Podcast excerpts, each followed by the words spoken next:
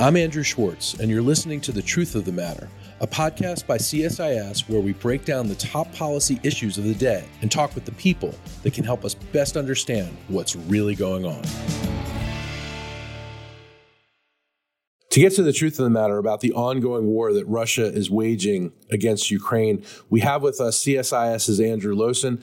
Andrew, thanks for coming back on the podcast.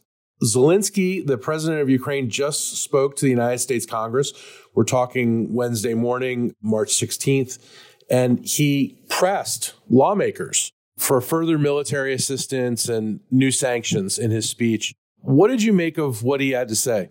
Well, I think he's trying to, to do his best to make the case to the American lawmakers that Ukraine needs support from its Western partners to continue fighting Russia and preventing uh, preventing Russian aggression in Ukraine. It's similar to uh, some statements that he's made in other contexts into leaders of other countries, looking for support in closing the skies, basically helping Ukraine prevent Russia from from using its aircraft and, and cruise missiles to strike against Ukrainian people and civilian populations. And of course, along with that, we saw Zelensky show a, video demonstrating the, the catastrophic effects of, of Russia's war in Ukraine. So just trying to ensure that Ukraine still stays within the center of attention for, for lawmakers around the world and framing it in a way that is presenting Ukraine as, as a country that's, that's standing up to an aggressive neighbor and really doing the world a favor and defending the liberal order that currently exists in the world.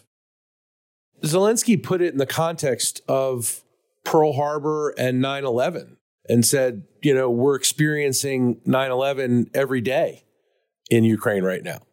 Absolutely. I mean, for, for Ukrainians, this is a nightmare scenario come to life. And I, I think what Zelensky is trying to do is to, to find a message that resonates among audiences around the world to just convey the catastrophic consequences of Russian aggression and to underscore that this is happening every single day. I mean, we're seeing new airstrikes, more and more reports of, of, civilians dead and wounded, including in some of the cities that are surrounded in places like Mariupol and Kharkiv. They're really staggering figures about the, the number of human lives lost. And so he's he's looking to ensure that that his audiences have a, a really visceral understanding of the pain and the loss that, that Ukraine is experiencing right now. Now, of course, there have been pretty staggering losses reported to Russia as well. They've lost more soldiers in these three weeks than the United States lost in all of Iraq and all of Afghanistan over 20 years. So, you know, what more can the United States do, in your view, to really help militarily? I mean, I know Zelensky's calling for a no fly zone, but short of that, and he even said, if you can't do that, we, we really do need more sophisticated weapons to shoot Russia's planes out of the sky. Are they likely to get even that from the United States? And, and, and will that really help? Well, first of all, I'd say that it's hard to estimate the actual number of Russian losses on the battlefield because I think with any conflict, you, you get a wide disparity between what the defenders are reporting and, and, and what country leading the operation is, is claiming that it has uh, sustained in terms of battlefield injuries and deaths. But of course, the, it's hard to deny the fact that Ukraine is really taking the fight to, to Russia. They're really pushing back hard against the Russian uh, invasion force. They've had success in shooting down planes. They've had success in, in knocking out Russian armor. What Zelensky is looking for when he's closing the skies, sure, a no-fly zone is absolutely something that he's he's hoping that he can get because it would absolutely it would neutralize Russia's advantage in the air and it would really change the kind of trend lines that we're seeing and, and the conflict so far. I think the United States and others are, are right to express some degree of reticence in terms of you know agreeing to this idea because of the escalatory potential here. If we're to actually support the creation of a no fly zone in Ukraine, that means that we would have to take out Russian air defenses, potentially in Russia, that we'd have to be ready to shoot down Russian planes. And that could be perceived by Russia as uh, essentially an act of war against his state by NATO and it could really lead to a rapid expansion of the conflict. You know, this is why I, we've seen some some mixed messages, including within NATO itself, about what the what the allies are willing to do, what Ukraine's partners, even outside of the alliance, are are willing to provide Ukraine to increase its defensive capabilities. And I think now there's a bit of a, a consensus around the provision of anti-aircraft weapons, not necessarily combat aircraft themselves, but surface-to-air missile launchers that could really help turn the tide and once again, to take away the advantage that Russia has in the air. But it's important not to focus on one specific weapon system. Ukraine has a lot of defensive needs. It needs uh, support with anti-air defenses. It also needs to keep up its capability to to knock out Russian armor. So it needs additional javelins, NLAWs, some of the things that have already been provided. We need to make sure that they can still use those systems and potentially take on new capabilities as well. Yeah, there's a lot of talk about the S300 system going to Ukraine, which is you know a more advanced rocket launcher eh, eh, that can fly at a higher altitude. That clearly would help what we've given Ukraine so far, we being the collective West, has really been mainly a collection of anti-air weapons that operate with a pretty low ceiling. So, you know, that's the, these are things that would be useful to to knock out helicopters or to, to shoot down low-flying aircraft. But Ukraine doesn't really have a strong capacity to take down cruise missiles or uh, aircraft that are operating at, at a much higher altitude. So something like an S 300 would make a big difference. But there are also other weapon systems out there that could also provide a similar capability. Andrew, the pictures we're seeing coming out of Ukraine are heartbreaking. We're seeing, you know, entire families laid out dead on the street. We're seeing civilians targeted. We're seeing apartment buildings, you know, decimated these once beautiful Ukrainian cities are, are really turning into something out of the late 1930s in Europe. What are you hearing from the people you talk to on the ground in Ukraine? I think Ukrainians are, are alternating between the sense of disbelief and anger and determination. The fact is, Ukrainians have been fighting Russia for eight years, and this is just an expansion of the conflict that's now reaching into areas that were previously thought to be safe. I've talked to friends who are living in Russia, and they say that pretty much every night now they're having to run down into uh, a basement or an air raid shelter because the sirens are, are going off endlessly. And this isn't just in Kiev. This, these are friends that I'm talking to who are in places like Odessa and even areas much farther west in Ivano-Frankivsk, which is almost a stone's throw from the Romanian border. So I think that the messages that I'm, I'm hearing from Ukrainian friends and, and colleagues are ones that are saying that they're tired, uh, but they're determined, and they're looking for ways to help defend their, their country against Russia. A friend of mine who had wanted to join the territorial defense units was was turned down for lack of combat experience, but she responded by joining a volunteer organization to help prepare medical kits uh, and also to help support the local community in, in hosting a large number of internally displaced people. So really everyone is rolling up their sleeves around the country. On the Russian side, you know, they've experienced poor performance of their military and they've experienced fierce resistance from Ukrainian forces. How long can the Ukrainians hold off the Russians in, in this way? I think you're asking two very important questions here. One is what is Ukraine's capability to sustain a defense in the long term? And the second is how long can Russia keep this up? If we look at the Ukrainians first, they have a couple of key advantages. First, they have high morale. They see this as an existential fight. If they don't defend their land against the Russians, there will be no more Ukraine. And so that's a highly motivating factor. Second, they're fighting from defensive positions where they have the support from the people. And I think there's a real whole of, of society effort to support those who are on the front lines protecting Ukraine from, from the invasion as the, the conflict shifts, you know, we, we, we've seen things change where Russia realizes it can no longer achieve a quick victory in Ukraine and is transitioning now to siege warfare. Ukrainians may have a, a pretty sharp reduction in their ability to, to kind of keep up the fight as resources in these cordoned off areas start to dwindle. So this is why it's so important for the the West and for Ukraine's partners around the world to continue providing support and continue providing weapons to make sure that the Ukrainians can can really keep this fight going. Now, if you look at the Russian side, absolutely things have not gone to plan. There was a, a recent comment by the head of the Russian National Guard who uh, admitted that things were moving much slower than they expected. And these images of Russian equipment abandoned on the battlefield, of, of Russian soldiers raiding Ukrainian grocery stores for food and supplies, uh, certainly suggest that they're experiencing some real logistical challenges and potentially also very low morale. So, this is something that I think Ukraine will try to exploit and have done so relatively effectively with their information operations. Now, so far, Russia has committed 100% of the forces that had accumulated around Ukraine prior to the start of this conflict. So, as this continues, as they sustain more losses, then it will be difficult for them to sustain an invasion that they never thought would take this long to achieve.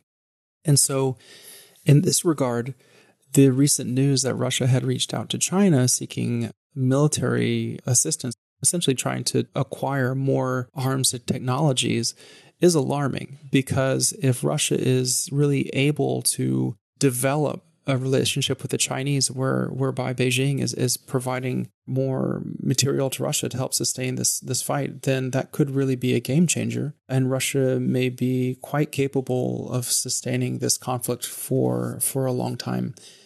And that means that there's going to be even more bloodshed and, unfortunately, the further destruction of, of Ukrainian cities, which have already experienced a, a high degree of, of shelling and, and bombardment from, from cruise missiles and artillery. Andrew, do you agree with reports that Russia is becoming bogged down? I think it, it depends on the theater. If you look in the south, they're still making some gains. You know, they've been able to secure, according to Russian MOD sources, they've been able to secure all of the Kherson region, and they're still uh, pressing hard in, in Zaporizhia region, which is you know these these are the two regions that are just north of, of the Crimean Peninsula. Around Kiev, it certainly looks that the Russian advance has slowed. But this the big question here is is is this just Russia pausing to regroup and start a much more concentrated effort to to seize Kiev, or is this a reflection of uh, Russia's inability to move forward? I, I think we don't quite know, but we'll figure that out in the next couple of days. Do we have any indication, Andrew, of what price Russia is really paying right now vis-a-vis the sanctions and you know internally what's happening in Russia? The sanctions are certainly starting to bite. If you look on the Russian news, then pretty much all you see is reporting about what Western company is leaving Russia now and, and new problems in terms of Russia paying off its debts and, and, meeting its obligations. The economy really does look like it's in a tailspin. And so this is going to be probably one of the key sources of instability for the Russian regime in the next couple of years. And it could be a big factor in reducing domestic support for the war. The question, of course, is whether the ordinary Russian who no longer can access his or her bank account or who, who's seeing their savings disappear as the ruble loses value, will they blame the West or will they blame Putin? And unfortunately, the Russian government controls pretty much all of the broadcast media in the country. And so the Russian people are very much a captive audience and could easily be convinced that the hardship that they're enduring is not a, a, consequence of, of Putin's invasion of Ukraine. It's just because the West wants to keep Russia in a box and prevent it from becoming the great power that it should be. And that's the, the frightening bit going forward. No matter how much pressure is applied to Russia, even when citizens feel the pain, will they actually think that the ultimate cause of those consequences is the aggressive, the aggressive actions of the Russian state, or will they just see it as a Western conspiracy? Right. So, I mean, it, it, really comes down to in Russia for Russians, you know, has Putin broken this social contract with them where they give up political freedoms and civil liberties in exchange for stability and economic opportunity? And at what point do they say, you know, we no longer have stability and economic opportunity? I think he's absolutely broken the social contract. But what you'll see in, in Putin's statements is that he's shifting the blame to the West, that it's not his fault that this is happening. He's trying to defend the Russian people as a besieged nation from an aggressive West. And so, even though the, the Russian population is now you know, losing that degree of, of economic and social stability that they were uh, that they were promised under this social contract. I think Putin, what Putin is trying to do is is to just basically in, ensure that he's not held accountable for that. And so, what you're seeing on on television in the Russian press in general is a series of messages that are really laying the the blame for Russia's economic pain at the feet of the United States that simply wants to maintain its hegemony in global affairs. And the way that they do that is to try to prop Ukraine up as an anti Russian project controlled externally and to conduct economic warfare against Russia. And I take it so far, Putin's internal propaganda campaign and disinformation campaign is working with the Russian people so far. It seems to be working, although it's really hard to get a sense of where the truth really lies when the Russian government has so much control over the media, over NGOs that might be working in Russia to support independent uh, media. I mean, if you look at, at polls that were conducted uh, just before this conflict started, more than half of Russians said that they were scared of, of a conflict in Ukraine. But, you know, 60% of them also blamed the United States and NATO for the escalation that had been taking place immediately prior to the conflict. There's some different trends that are underlying the uh, social consciousness of Russians and how they really view the latest state of affairs. One of the big indicators that I'm looking out for, though, is how many people are leaving the country. The problem is if you have a disagreement with the way that the Russian government is, is waging this war, you don't really have a lot of ways to express that. As of the 15th of March, just yesterday, I believe there are 15,000 people who have been detained for taking part in anti war protests. And within the first two weeks of the war, about 200,000 people left the country, and a lot of them were leaving for political reasons because they were no longer able to speak freely about what they think about the, the current situation. You've seen essentially a flocking of independent media leaving the country in droves. What's left behind is really just a, a, series of fake news networks that are controlled by the Russian government that are free to, to continue broadcasting Russian propaganda. So there's a real inability to report and share objective information that might lead uh, Russians to say, hey, this is a conflict that we're waging against a, a fraternal nation. Uh, that's unacceptable. Unfortunately, those messages aren't really being conveyed. Finally, Andrew, I want to ask you you know, President Biden has said he's going to Europe next week for uh, an extraordinary meeting of NATO. What can we expect from that meeting? Well, I think one of the key things that uh, that's going to be discussed is what will the next round of military assistance be for Ukraine? How do we act together as one to ensure that Ukraine has the capacity to continue fighting? And also, what can be done to bolster the deterrence of NATO forces in the east to prevent Russia from from striking against the Baltics or uh, against Poland which is interested in, in, helping Ukraine and providing that defensive to Ukraine, but might be putting itself in the position to to endure a, a Russian counterattack in response for that. So I, I really see the objectives in, in, Brussels as as having essentially two main points. One, get on the same page in providing support for Ukraine. I think having the disagreement over whether to combine combat aircraft has made the alliance look a little bit more disjointed than it really is. And then second, to to bolster that uh, deterrent capacity because of course countries like Latvia, Lithuania, Estonia, they're very concerned that uh, the deterrent that NATO had built over the years